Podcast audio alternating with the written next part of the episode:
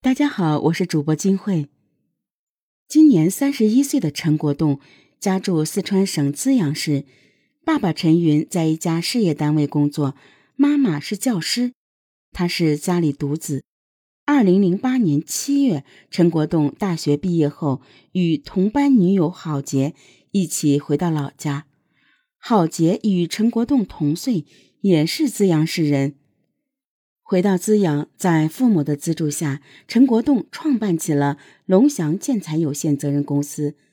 陈国栋做总经理，郝杰负责财务。由于厂里最缺销售人员，两人一商量，将陈国栋的大学室友，正在另一家合资企业做销售的周连良聘请过来做销售经理。周连良比陈国栋小一岁。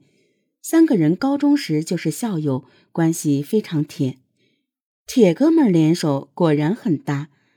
两年后，周连良已在整个四川建立起了销售网，销售额达上千万。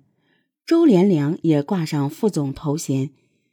就在陈国栋盘算着更大的发展时，二零一二年六月初的一天，他去成都参加一个招商会，巧遇了公司的一个大经销商。这位经销商在向陈国栋敬酒时，很恳切地说：“陈总，今年是不是该给我们涨一涨销售提成了？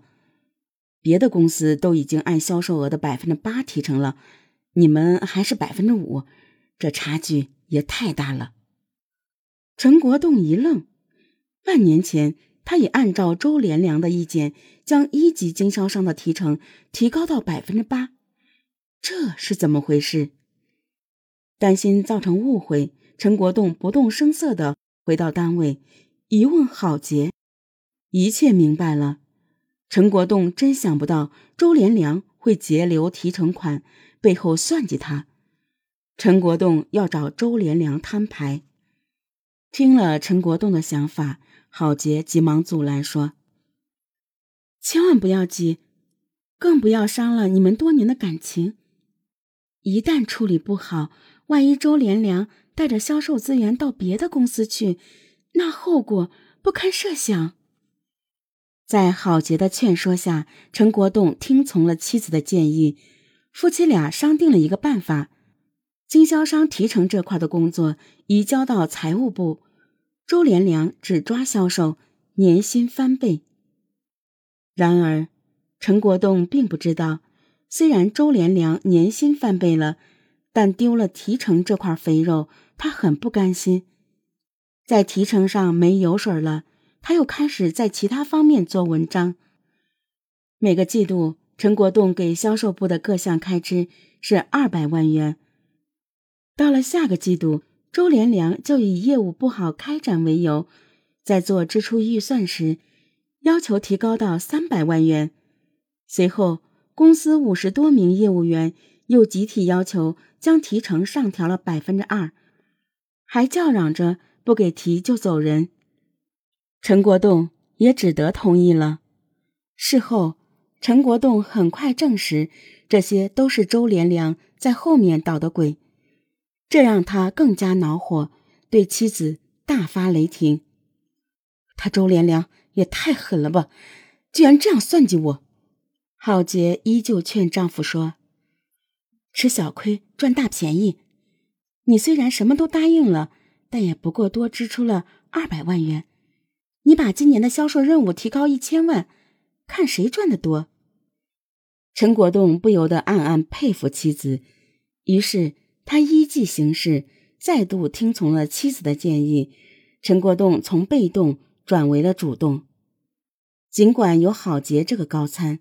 但周连良也不是吃素的人，他总能找出途径突破陈国栋的约束。周连良不参与具体销售，但他毕竟掌握着很多资源。按规定，经他谈成的业务应该随即转手给销售部，算公司的集体业务，但他却经常暗暗交给一些业务不好的新业务员。等提成核算给新业务员后，他再从中分成。陈国栋发现这一漏洞后，又和郝杰商定，把每年的公共业务做了明确规定，如果完不成，就按照比例扣除周连良的年终奖金。这样，周连良自己本身有压力，果然收敛了很多。哪知，二零一五年九月，周连良却又捅出个大娄子。当时，陈国栋从德国进口了两条流水线，耗资两千万资金。致使公司的流动资金出现了问题，在这样困难的情况下，各个业务员都在积极回笼资金。然而，周连良经手的一笔六百万元的款项却迟迟不能到位。陈国栋一催再催，他总是回复说：“客户公司出了大问题，恳请延迟半年支付。”出于对周连良的信任，陈国栋并没有多想。然而，一个偶然的机会，他得知欠款单位效益非常红火，就派出一个销售副经理去直接洽谈。结果才知道，对方从不拖欠货款。在铁的事实面前，周连良只得承认将那笔货款挪用炒房了。陈国栋十分愤怒，决定严惩。这时，郝杰又出来阻止，苦口婆心的劝陈国栋。如果你们失和，他到时把资源带到竞争对手那里，你怎么办？这句话提醒了陈国栋。郝杰建议丈夫以报警相要挟，逼迫周连良把六百万元货款归还，以不追究为条件，让他辞职。随后，陈国栋给周连良下了通牒：两周之内把货款还回，否则就报案。陈国栋一次性赔偿给周连良一百万元，请他另谋高就，但不能带走公司资源。周连良答应了所有的条件。八天后，他如期归还了欠款，并主动辞职了。就在陈国栋以为已安全度过这场兄弟失和的风波时，二零一五年十一月八日晚，陈国栋的儿子彤彤因急性肺炎住进了医院。需要验血。当陈国栋从化验室窗口拿到化验单时，他无意中瞥了一眼，发现彤彤居然是 B 型血。